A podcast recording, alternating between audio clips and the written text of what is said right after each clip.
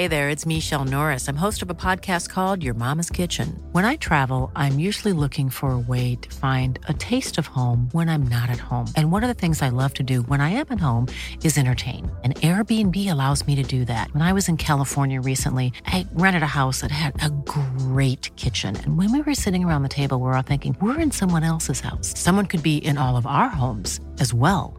If you have a home, but you're not always at home, you have an Airbnb. Your home might be worth more than you think. Find out how much at airbnb.com/slash host.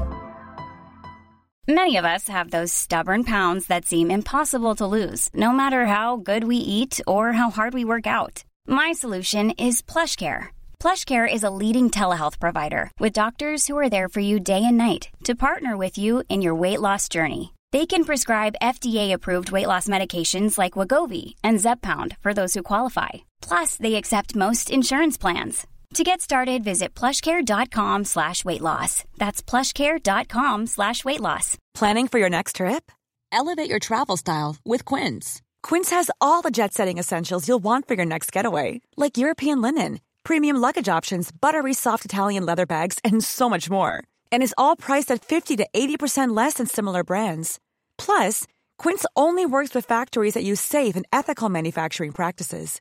Pack your bags with high-quality essentials you'll be wearing for vacations to come with Quince. Go to quince.com/pack for free shipping and 365-day returns.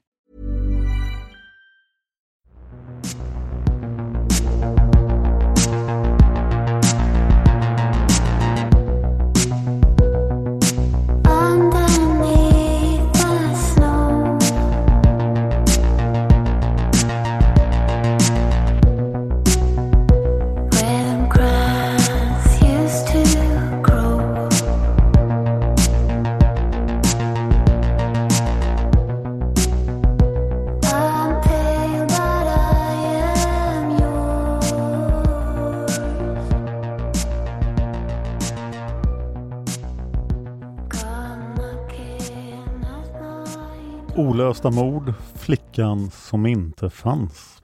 Det här avsnittet har skrivits av Camilla Söderlund. Det här är en podd som bara ställer frågor och aldrig ger några svar. Vad tror du själv? Kontakta oss gärna med dina teorier om fallen som vi tar upp. Kontaktinformation finns i avsnittstexten i din poddapp och i slutet av avsnittet. Det går lite bättre för olösta mord nu. Mycket på grund av Aftonbladet och på grund av er som har swishat donationer. Fortsätt gärna med det om ni tycker det är en bra podd. Swishnumret finns i avsnittstexten. Varning! Det här avsnittet innehåller skildringar av grovt våld, det innehåller sexuellt våld mot barn och det innehåller brott mot griftefriden. Den här historien tar sin början i USA. Närmare bestämt i staden St. Louis. St. Louis ligger i delstaten Missouri. St. Louis ligger längst österut i delstaten vid den stora floden Mississippi. Floden utgör också gräns till delstaten Illinois och området på båda sidor av floden bildar storstadsområdet Greater St. Louis. Det är USAs 18 största storstadsområde med cirka 2,7 miljoner invånare 2010. Själva stadskommunen, alltså City of St. Louis, har en befolkning som 2019 uppgår till 300 000 invånare.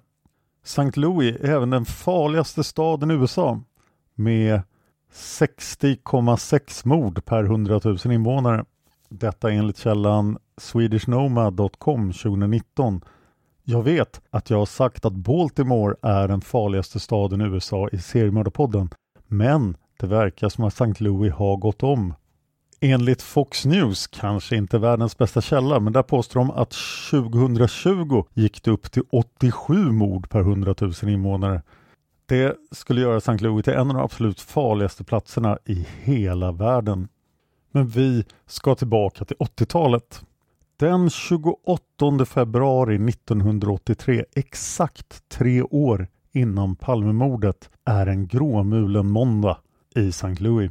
Molnen breder ut sig likt ett grått täcke över staden. Temperaturen ligger mellan 7 och 10 grader.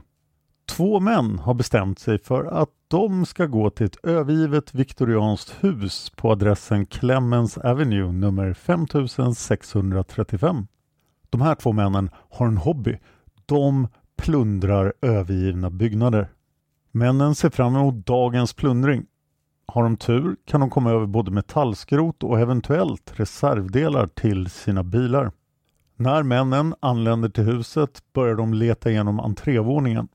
Men där hittar de ingenting av värde. De är besvikna över lite de hittar och de bestämmer sig för att gå ner en våning till källaren. Luften där känns tung och fuktig med en svag doft av mögel och damm.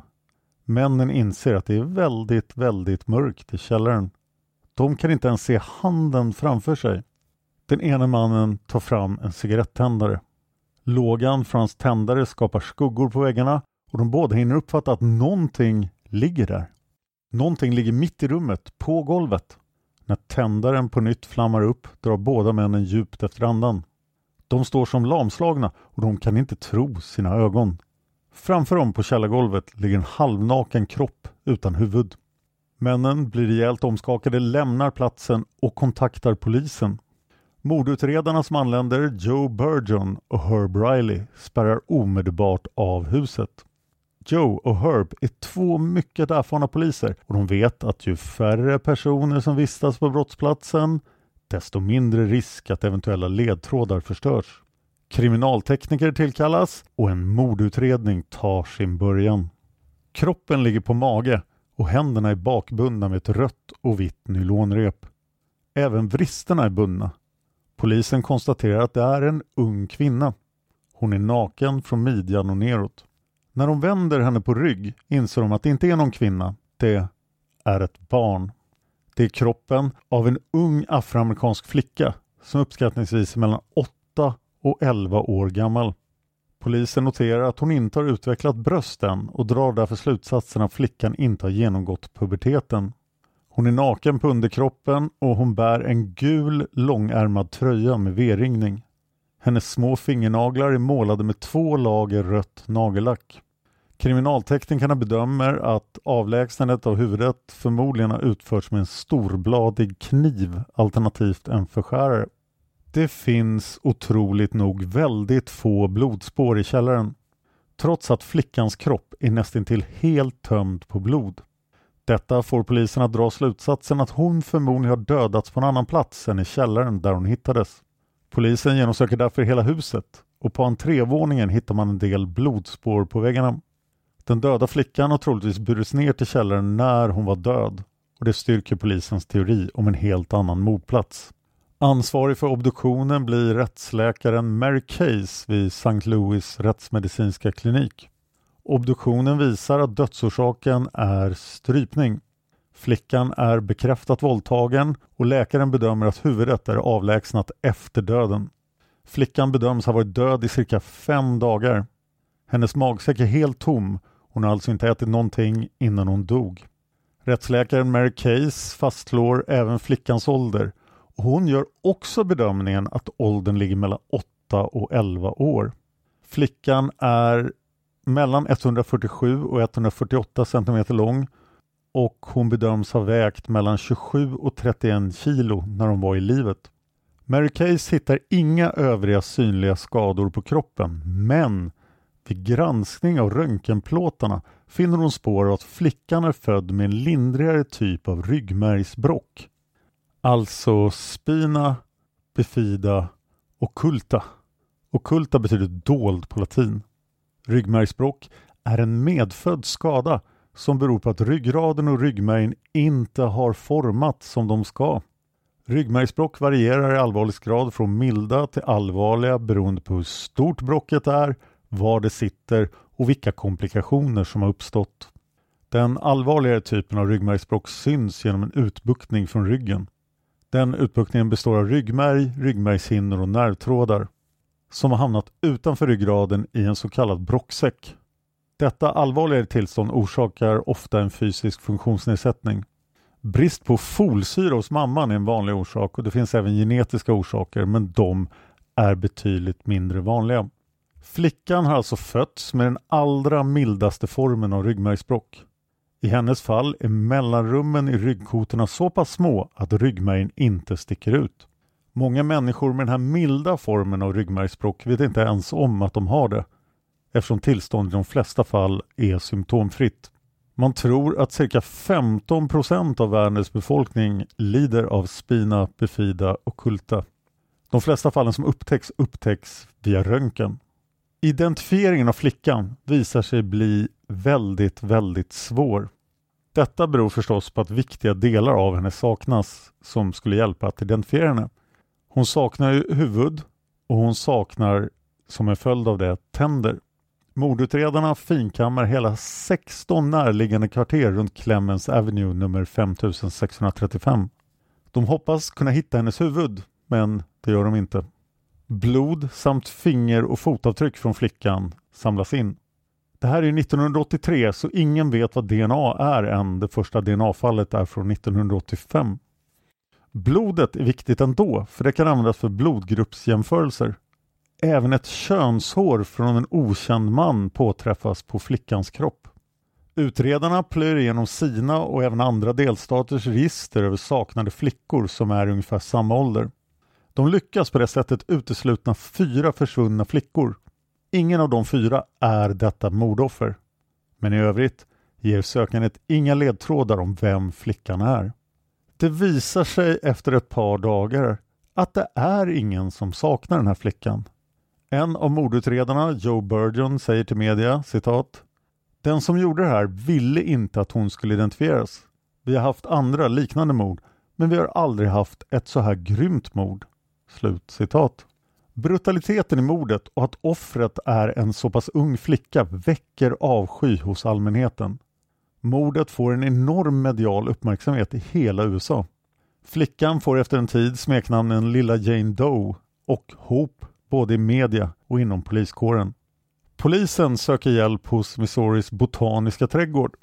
Den botaniska trädgården gör en mögel och sporanalys av de partiklar som har påträffats på flickans kropp. Det ger tyvärr ingenting. Analysen kan dock styrka obducenten Mary Kays slutsats. Den botaniska trädgården tror också att flickan har varit död i fem dagar innan hon hittades.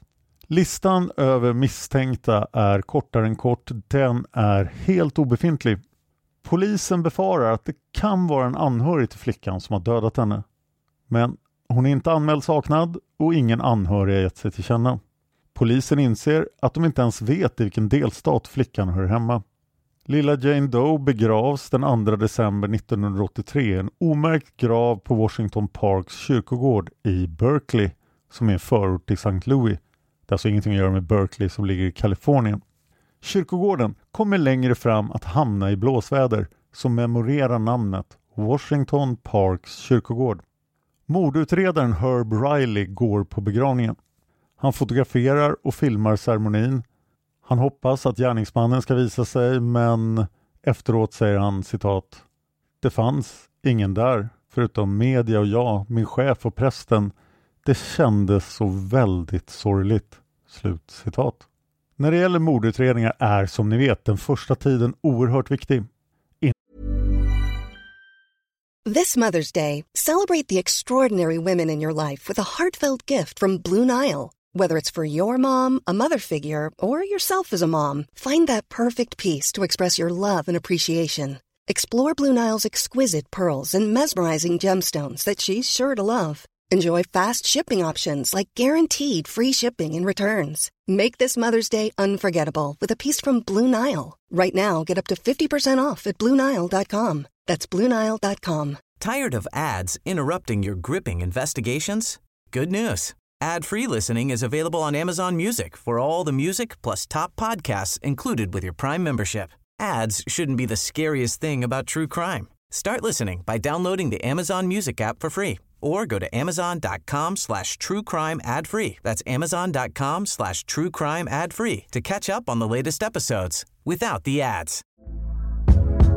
Hey there, it's Michelle Norris. I'm host of a podcast called Your Mama's Kitchen. When I travel, I'm usually looking for a way to find a taste of home when I'm not at home. And one of the things I love to do when I am at home is entertain. And Airbnb allows me to do that. When I was in California recently, I rented a house that had a great kitchen. And when we were sitting around the table, we're all thinking, we're in someone else's house. Someone could be in all of our homes as well. If you have a home, but you're not always at home, you have an Airbnb. Your home might be worth more than you think. Find out how much at airbnb.com/slash host.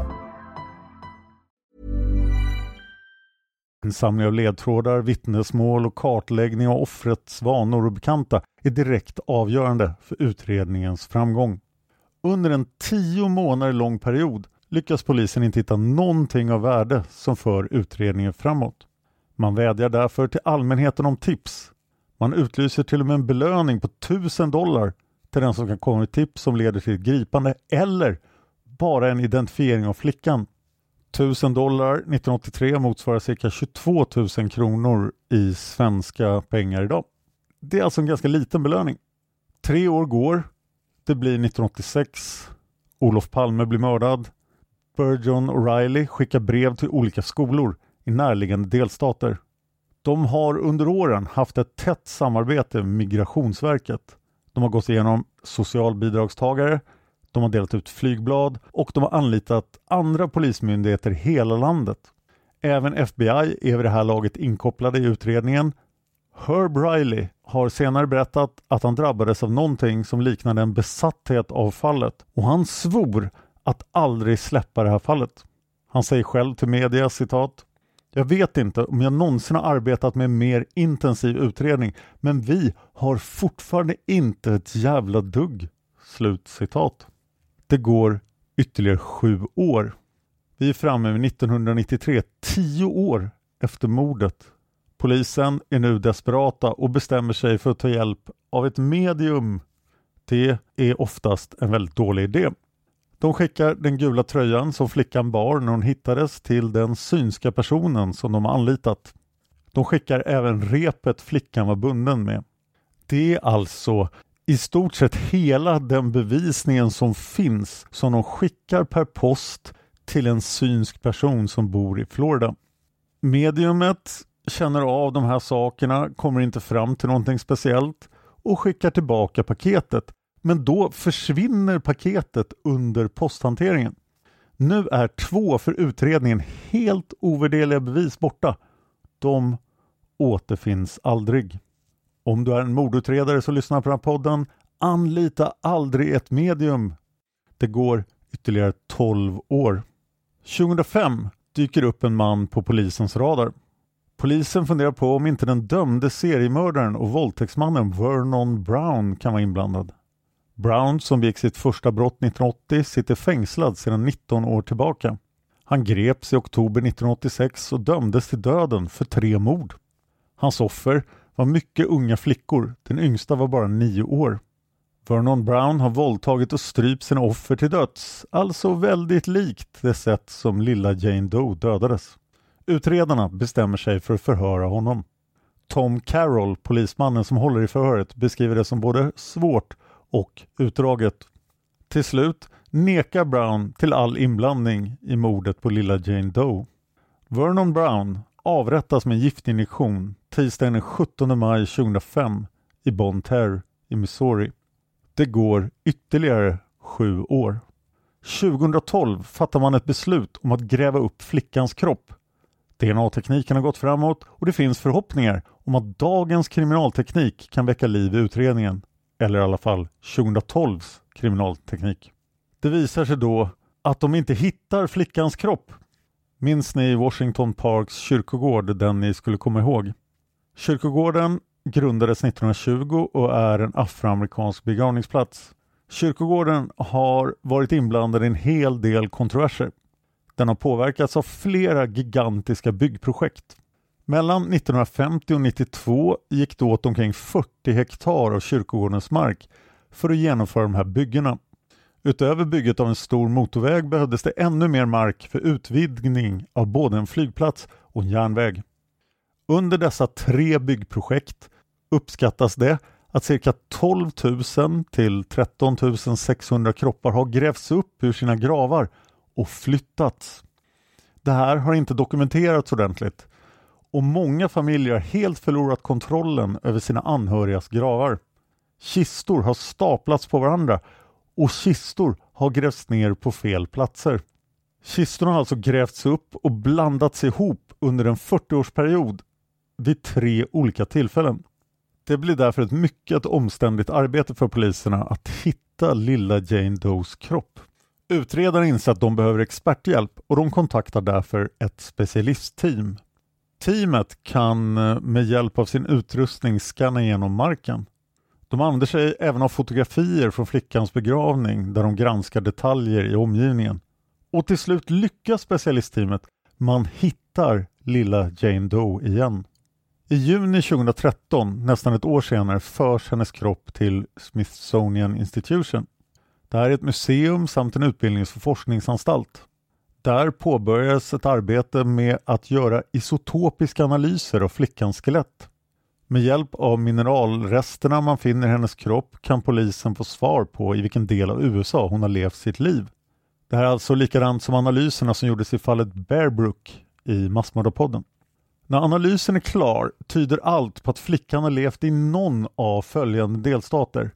South Carolina, North Carolina, Florida, Georgia, Alabama, Mississippi, Louisiana, Arkansas, Texas eller och samt Tennessee. Nationellt centrum för försvunna utnyttjade barn fyller på den långa listan med fler stater. De tror även att följande stater kan vara möjliga. Pennsylvania, Ohio, Michigan, Minnesota, Wisconsin, Indiana och slutligen West Virginia. Det här leder alltså inte någon vart. Lilla Jane Does kropp förs efter analyserna till en annan kyrkogård, Calvarys kyrkogård.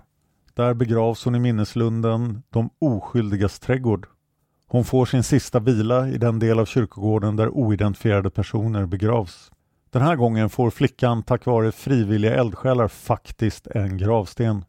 Det har då gått 30 år sedan mordet. Samma år, 2013, får polisen nya misstankar. Nu funderar de på om den dömde seriemördaren Tommy Lynsells är inblandad.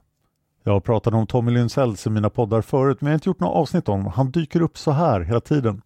Han begick sina brott mellan 1980 och 99. Han har erkänt närmare 70 mord. Tommy Lynsells greps den 2 januari 2000 och han har alltså suttit fängslad i 13 år 2013. Morden har han utfört i den amerikanska södern och han är dömd till döden för både mord och mordförsök i Texas. Tommy Lynn Sells klassas som en av de mest våldsamma och farliga förövarna i Texas. Delstaten Texas myndigheter tror att Tommy Lynn Sells har mördat fler än 10 personer men definitivt inte så många som han själv hävdar. Sells har erkänt massor av mord och han har också berättat i förhören att han har begått fem av sina mord i Missouri. Och det är på grund av det uttalandet som intresset väcks hos mordutredarna. Tom Carroll och Jeff Stone åker till Texas för att förhöra Tommy Lynn Sells. Tom Carroll blir omedelbart skeptisk. Han säger senare till media citat Den här killen kommer erkänna i princip vad som helst. Oavsett vilket fall jag lägger framför honom kommer han att säga det kan vara jag. Slut citat. En av anledningarna till att Tommy Lynn Sells tar på sig en massa mord är förmodligen ett försök att skjuta upp hans avrättning. Förhöret om lilla Jane Doe leder ingenstans och utredarna avskriver Tommy Lynsells.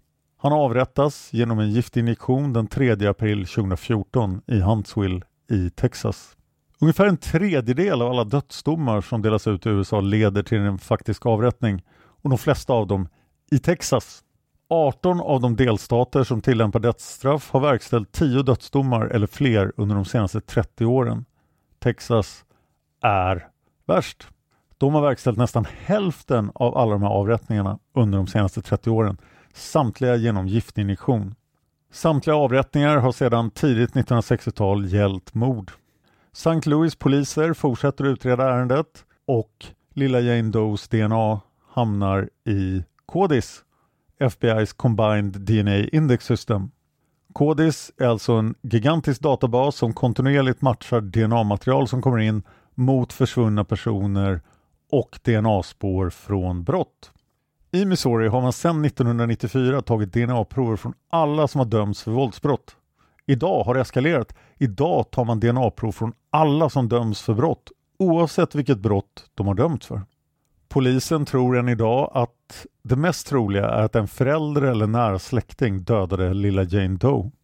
DNA-tekniken har hittills inte lyckats lösa mordet på flickan eller lett till hennes identifiering. På St. Louis-polisen arbetar Mary Carr, hon är DNA-teknisk ledare. Det är alltså inte samma person som obducenten som heter Mary Case. Mary Carr berättar att hon är optimistisk över att i framtiden kommer att gå att lösa det här fallet. Man kommer att kunna avgöra vem flickan är och även hitta hennes mördare. Det räcker i princip med att en anhörig till flickan grips eller hamnar i fängelse. Dennes DNA kommer ge polisen en matchning och brottet kan då med största sannolikhet lösas. Det kommer mordutredaren Herb Riley aldrig att få uppleva. Han svor att lösa det här fallet men han avled 1996 och han släppte aldrig fallet. Lilla Jane Does huvud har aldrig återfunnits. Hennes mord är än idag olöst. Fallet har hemsökt St. Louis hela poliskår i nästan 40 år. Polisen säger att så länge flickans fall förblir aktuellt, som att någon poddar om det, finns det hopp kvar som hennes smeknamn Hope antydde. Det var allt den här veckan. Jag finns på Twitter och Instagram. Jag heter Dan Hörning, så jag är lätt att hitta. Där ni hittar den här podden kan ni även hitta min podd Mördarpodden. Där har vi nyligen gjort åtta avsnitt om en fruktansvärd seriemördare som heter Robert Berdella. Det kan vara något av det vidrigaste vi någonsin har gjort. Så lyssna bara på Mördarpoddens serie om Robert Berdella om du är död inombords. Tack till Camilla för det här manuset och tack till dig för att du lyssnar på Olösta mord.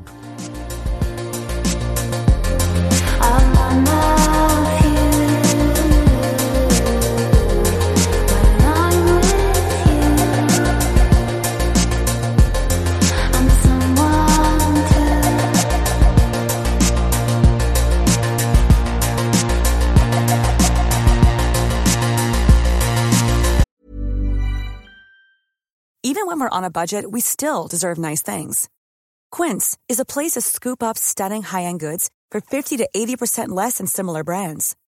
They have buttery soft cashmere sweaters starting at $50, luxurious Italian leather bags, and so much more. Plus, Quince only works with factories that use safe, ethical, and responsible manufacturing. Get the high-end goods you'll love without the high price tag with Quince. Go to quince.com slash style for free shipping and 365-day returns. Tired of ads interrupting your gripping investigations?